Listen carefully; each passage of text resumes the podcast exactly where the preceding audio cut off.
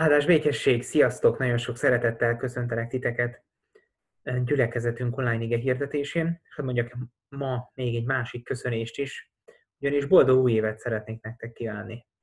Igen, jól hallottátok, egy új évbe érkeztünk, hiszen lejárt az egyházi év, és most kezdődik újra az egyházi év az advent ünnepével, és így advent elején nagyon nagy áldást kívánok nektek erre az egész egyházi évre, ami előttünk van. Ha tehetitek, álljátok, álljatok meg, és tekintsetek előre arra, hogy mi minden ünnep vár ránk ebben az évben is, és mi mindenért lehetünk hálásak Istennek, amit ő már megtett értünk, és ezért ezeket újra és újra ünnepelhetjük. Mai uh, ige hirdetésem alapigéjét Lukács evangéliumának negyedik fejezetéből szeretném nektek felolvasni, követitek, követhetitek ti is a képernyőn. Jézus a lélek erejével visszatért Galileába, és elterjedt a híre az egész környéken. Tanította zsinagógáikban, és dicsőítette őt mindenki. Amikor Názáretbe ment, ahol felnevelkedett, szokása szerint bement szombaton a zsinagógába, és felállt, hogy felolvasson. Oda nyújtották neki Ézsaiás próféta könyvét, ő pedig kinyitotta a könyvtekercset, és megkereste azt a helyet, ahol ez van megírva. Az Úrnak lelke van én rajtam, mert felkent engem, hogy evangéliumot hirdessek a szegényeknek, azért küldött el, hogy a szabadulást hirdessem a foglyoknak, és a vakoknak szemük megnyílását, hogy szabadon bocsássam a megkínzottakat, és hirdessem az Úr kedves esztendejét. Ekkor összegöngyölítve a könyvtekercset átadta a szolgának, és leült. A zsinagógában mindenkinek a tekintete rajta függött. Ő pedig így kezdett beszélni hozzájuk, ma teljesedett be az írás a fületek hallatára. Minnyáján egyet értettek vele, majd elcsodálkoztak azon, hogy a kegyelem igéit hirdeti, és azt kérdezgették, nem a József fia ez? Ő pedig így szólt hozzájuk, biztosan azt a közmondást mondjátok most rám. Orvos, gyógyítsd meg magadat, amiről hallottuk, hogy megtörtént Kapernaumban, Tedd meg itt is a saját hazádban. Majd így folytatta. Bizony, mondom nektek, hogy egyetlen proféta sem kedves maga hazájában. Igazán mondom nektek, hogy sok özvegyasszony élt Izraelben, Illés napjaiban, amikor bezárult az ég három esztendőre és hat hónapra, úgyhogy nagy éhínség lett azon az egész vidéken. De egyikükhöz sem küldetett Illés, csak Szidónhoz tartozó Sareptába, egy özvegyasszonyhoz és sok leprás volt Izraelben Elizeus próféta idejében, de egyikük sem tisztult meg, csak a szírt Naámán. Amikor ezt hallották, a zsinagógában mindenki megtelt haraggal. Felkeltek, kiűzték őt a városból, és elvitték annak a hegynek a szakadékáig, amelyen a városok épült, hogy letaszítsák őt. Ő azonban átment közöttük, és eltávozott.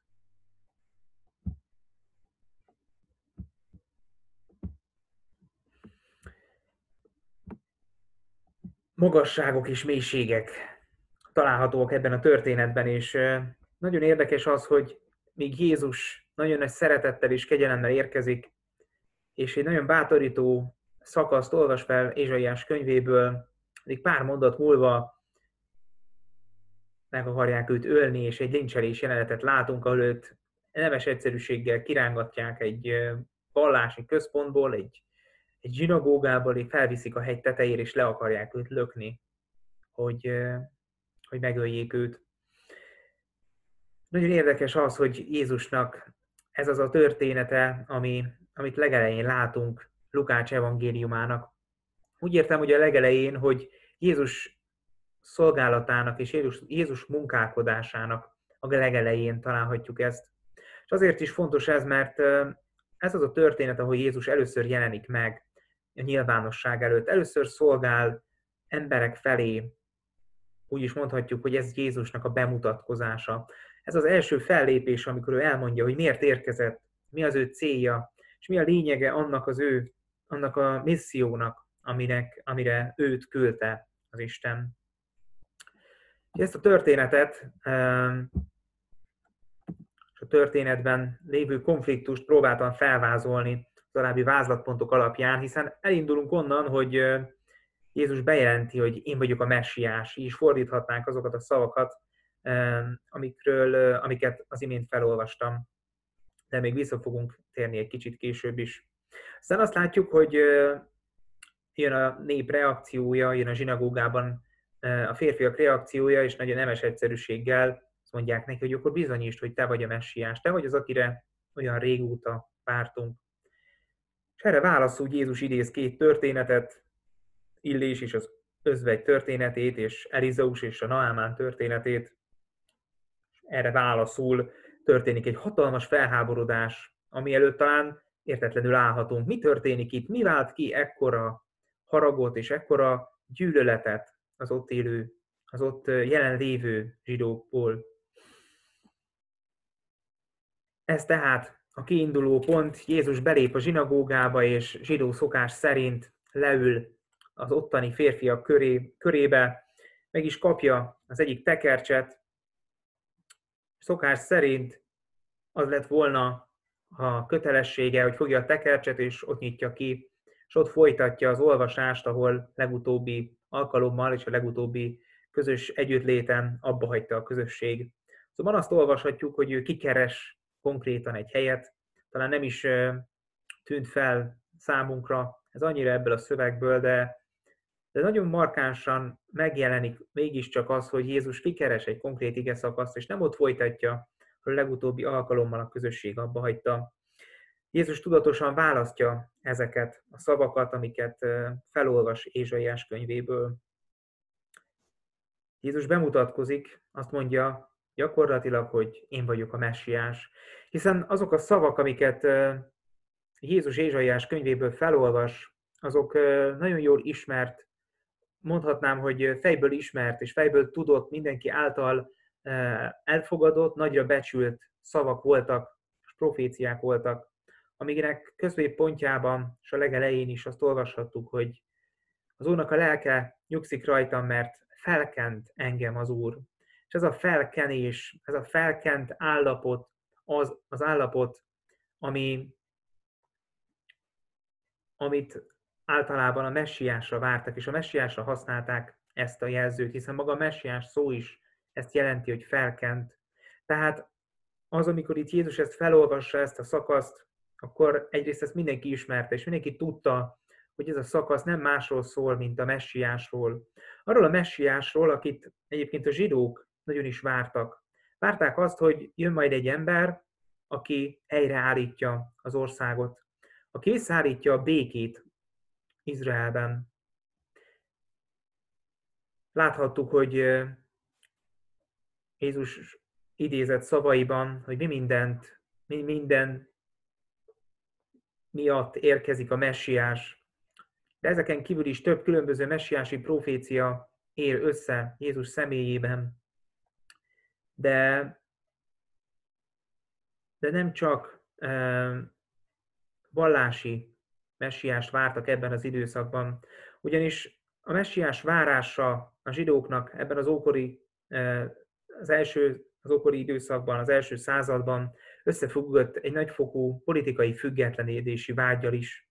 Hiszen a római birodalom bekebelezte az akkor eléggé kicsi izraeli országot, és, és mint egy igazi felhatóság ott éltek és kihasználták a zsidókat, leuralták az egész népet. Így amikor arról beszélünk, hogy messiást vártak, akkor nagyon mély vallási és politikai elvárásai voltak az embereknek azzal kapcsolatban, hogy mit is jelent a messiás. Ha messiás, akkor az azért jön, hogy visszaállítsa az ország régi állapotát, visszaállítsa a régi nagy királyságot, amit még annó csak Dávid és e, Salamon idejében élhettünk meg. Ha messiás, akkor az elsősorban a zsidó népért érkezik. Mindenki más pedig ellenség.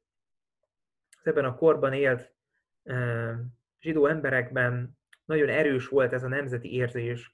Az, hogy mi vagyunk a lényeg, és mindenki más, aki körülöttünk él, és főleg a rómaiak, ők az ellenség. Mindenki, aki más néphez tartozik, azokat ki kell taszítani, és az ellen igenis bosszút kell állni az ő ellenünk elkövetett vétkeikért.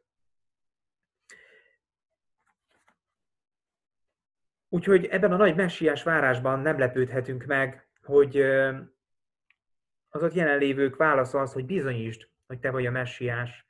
Hiszen ebben az időszakban elég gyakran jelentek meg önjelölt messiások, akik azt mondták, hogy én vagyok a messiás, kövessetek engem, álljatok be mögénk is együtt, el tudjuk pusztítani a római felhatóságot. Igen, de elég hamar ennek a népnek, elég, elég hamar csalódott a nép az önjelölt messiásokban. És egy idő után kialakult egyfajta szkepticizmus is, és azt mondták, hogy hát láttunk mi már karun varjút, várjuk ki ennek, hogy mi lesz a vége. Tehát amikor Jézus itt fellép és felolvas egy messiási igeszakaszt, senki nem lepődik meg. Sőt, azt is olvastuk a szövegben, hogy mindenki egyetértett vele, mindenki nagyon is szerette volna azt, hogy végre megérkezzen a messiás. Rendben, megjött egy messiás jelölt, azt mondja magáról, hogy ő az, akkor, akkor nézzük meg. Hát ha, hát ha végre valaha, valahára megtörténik az, amire mindig, mindig is vártunk.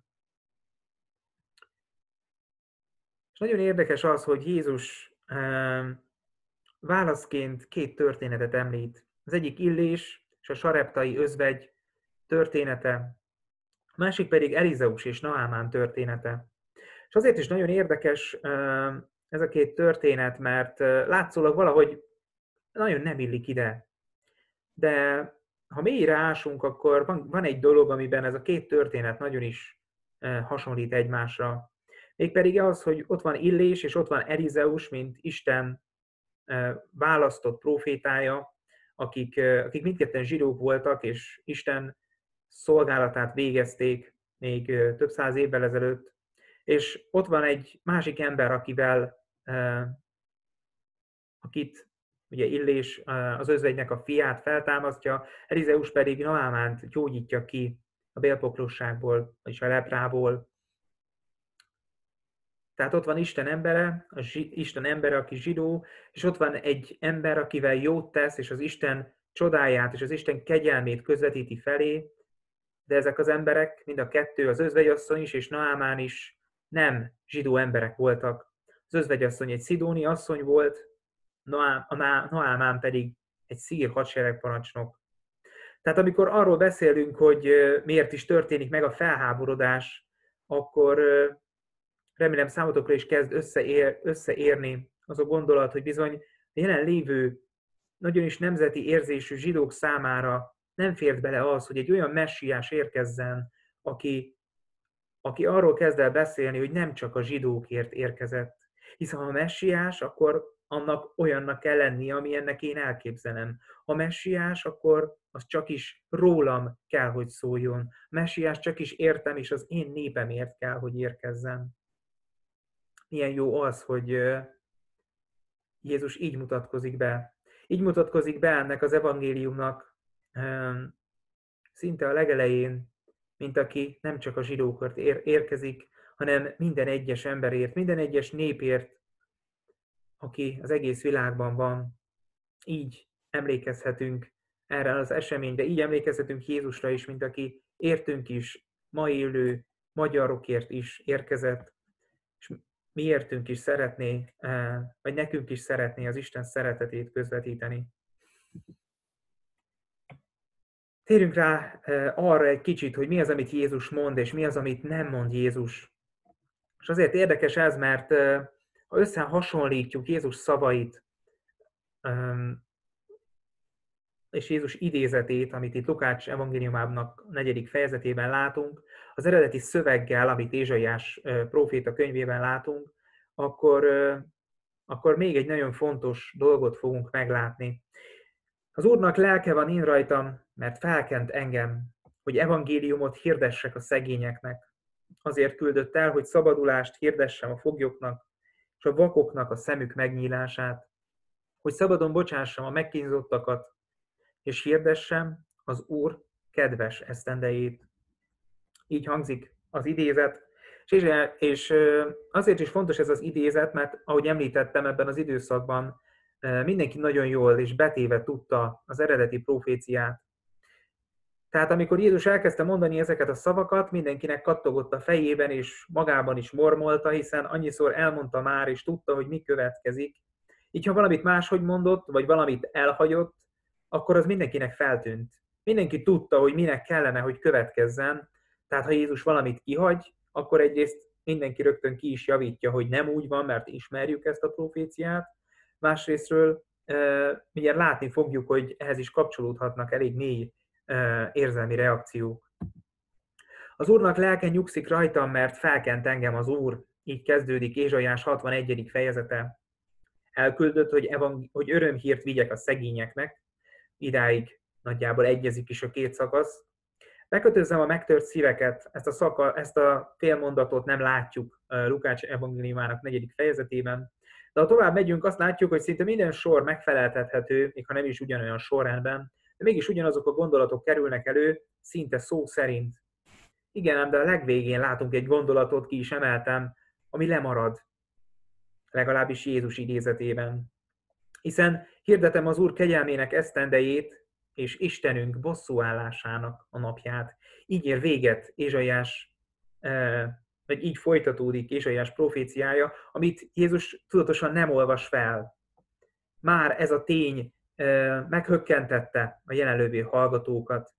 Itt jön egy messiás jelölt, akit ráadásul ismerünk is, mert ő ez a Jézus, aki itt nőtt föl közöttünk, itt szaladgált az utcán, és láttuk, milyen volt gyerekként, milyen volt kamasznak, és most ő jön, és ő mondja azt, hogy ő a messiás. Jó, hát higgyük el, de, de akkor hallgassuk meg, hogy mit mond magáról. Azt mondja magáról, hogy ő az érkező messiás, aki nem hajlandó meghirdetni a bosszúállás idejét. Aki nem azért jött, hogy végre az egész nép bosszút állhasson az ellenségen. Szóval, hogy nem tudták elképzelni, és nem fért bele, nem fért bele számukra a messiás képükbe. Ezért történik meg a felháborodás, mint már említettem.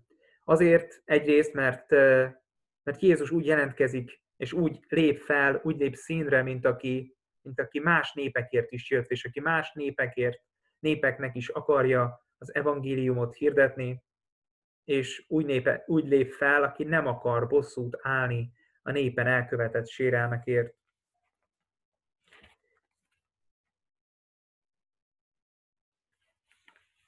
Ennek a haragnak, ami itt a jelenlévő zsidókban volt, az, volt az, az, az a tévképzet volt az alapja, amiről már beszéltünk, hogy a messiásnak politikai, politikai szabadítónak kell lennie, aki megszabadít minket. De úgy is mondhatnám, hogy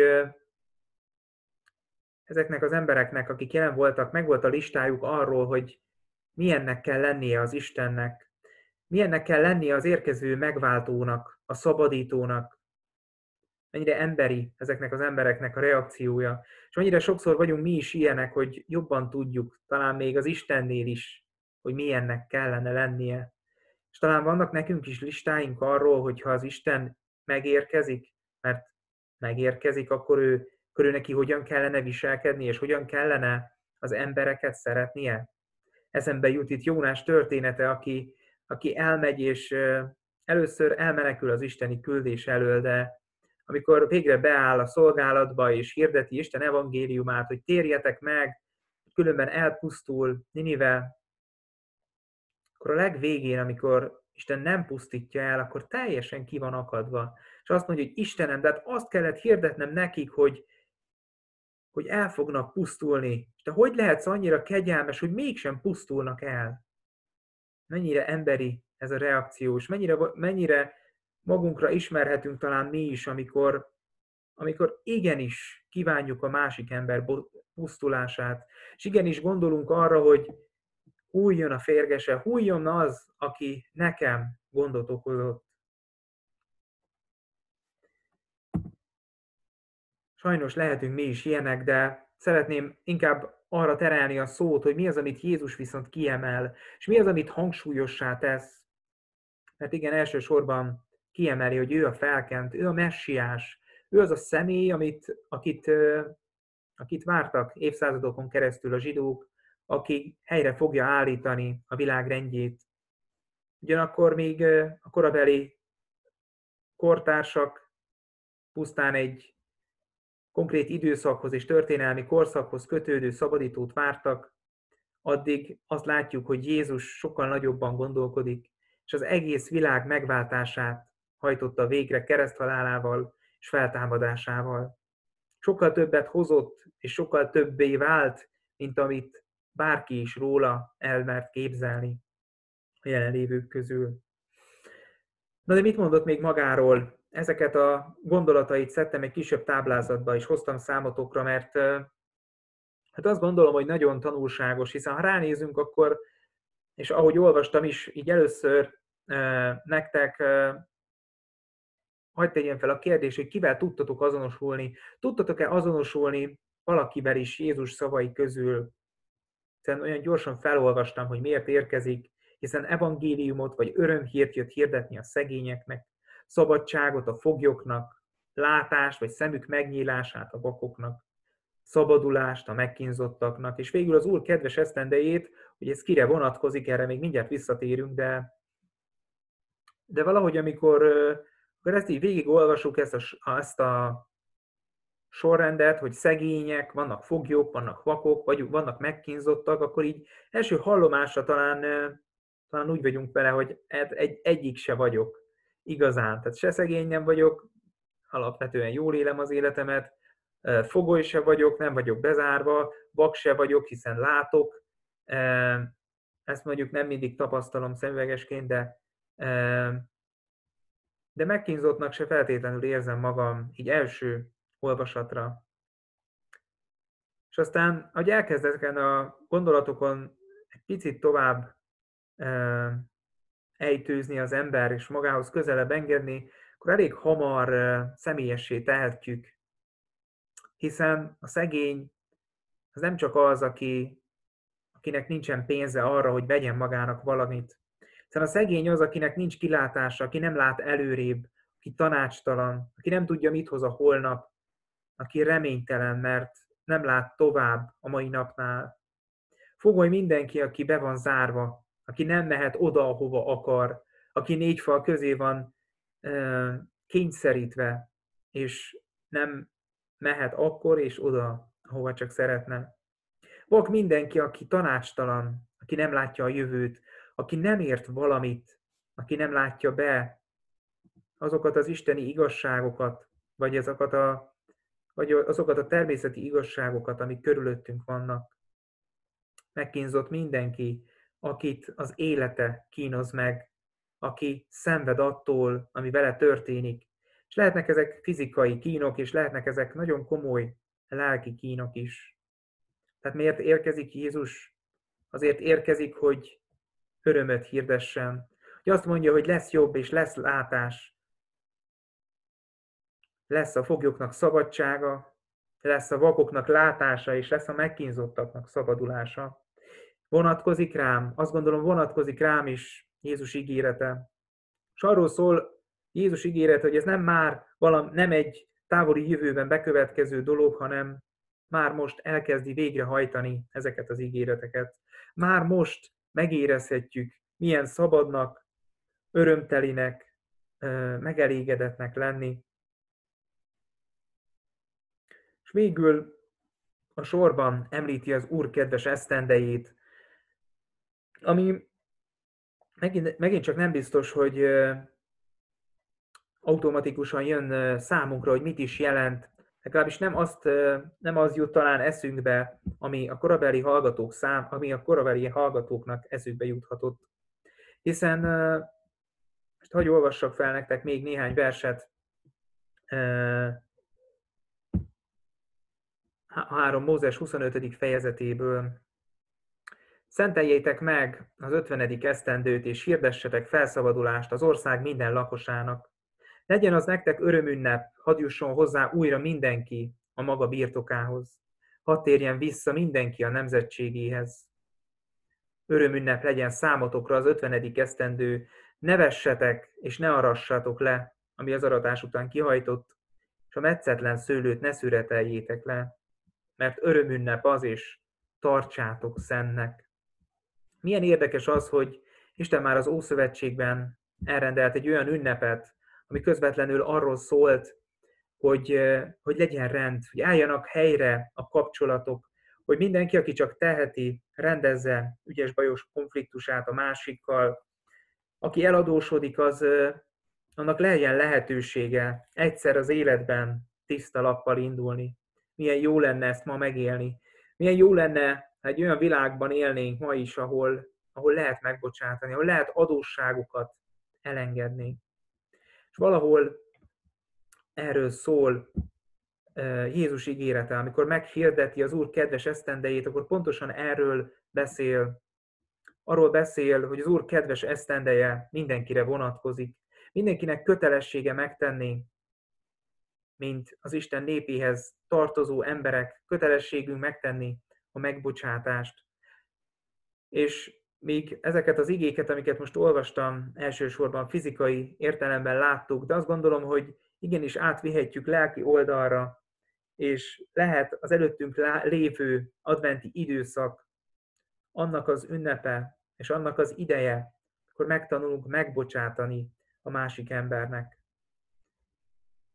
Mi ennek az alapja? Ennek az alapja mindaz, amit Jézus felsorol. Az, amit Jézus ígér, hogy lesz jobb az élet, hogy lesz szabadság, lesz látás, megértés, lesz egészség és lesz szabadulás, és mindennek következményeképpen én, mint ma élő keresztény ember, megbocsáthatok a felebarátomnak, és bocsánatot kérhetek a felebarátomtól, rendezhetem a kapcsolataimat. Tehát az az én kérdésem itt a végére, hogy milyen az én válaszom Jézusra. Mi az én válaszom, amikor meglátom azt, hogy ő bemutatkozik, hogy ő megérkezik. Hogyan várom őt ezen az adventen. Hadd bátorítsalak téged arra, hogy harag és értetlenség helyett legyen bennünk alázat és hála Jézus kegyelméért. Merjük meglátni azt, hogy mi az, amiért ő valóban megérkezett. És ha megéljük Jézusnak ezt a kegyelmét, és megéljük azt, hogy ő felnyitja a szemünket, irányt mutat, reményt ad, szabaddá tesz minket, akkor megérhetjük azt is, hogy helyre állhatnak kapcsolataink, hogy dolgozhatunk azon, hogy a következő időszakban, hogy megbocsássunk és bocsánatot kérjünk. Merjünk hát így előre tekinteni, és legyen ez az adventünk áldott, annyira áldott, hogy ha tudjuk valójában is megünnepelni Jézus érkezését karácsonykor, és ha tudjunk majd eléállni és azt mondani, Uram, én megtettem, amire kértél, én megünnepeltem az Úr kedves idejét, az Úr kedves esztendeit, amikor megbocsátottam annak, akinek meg kellett.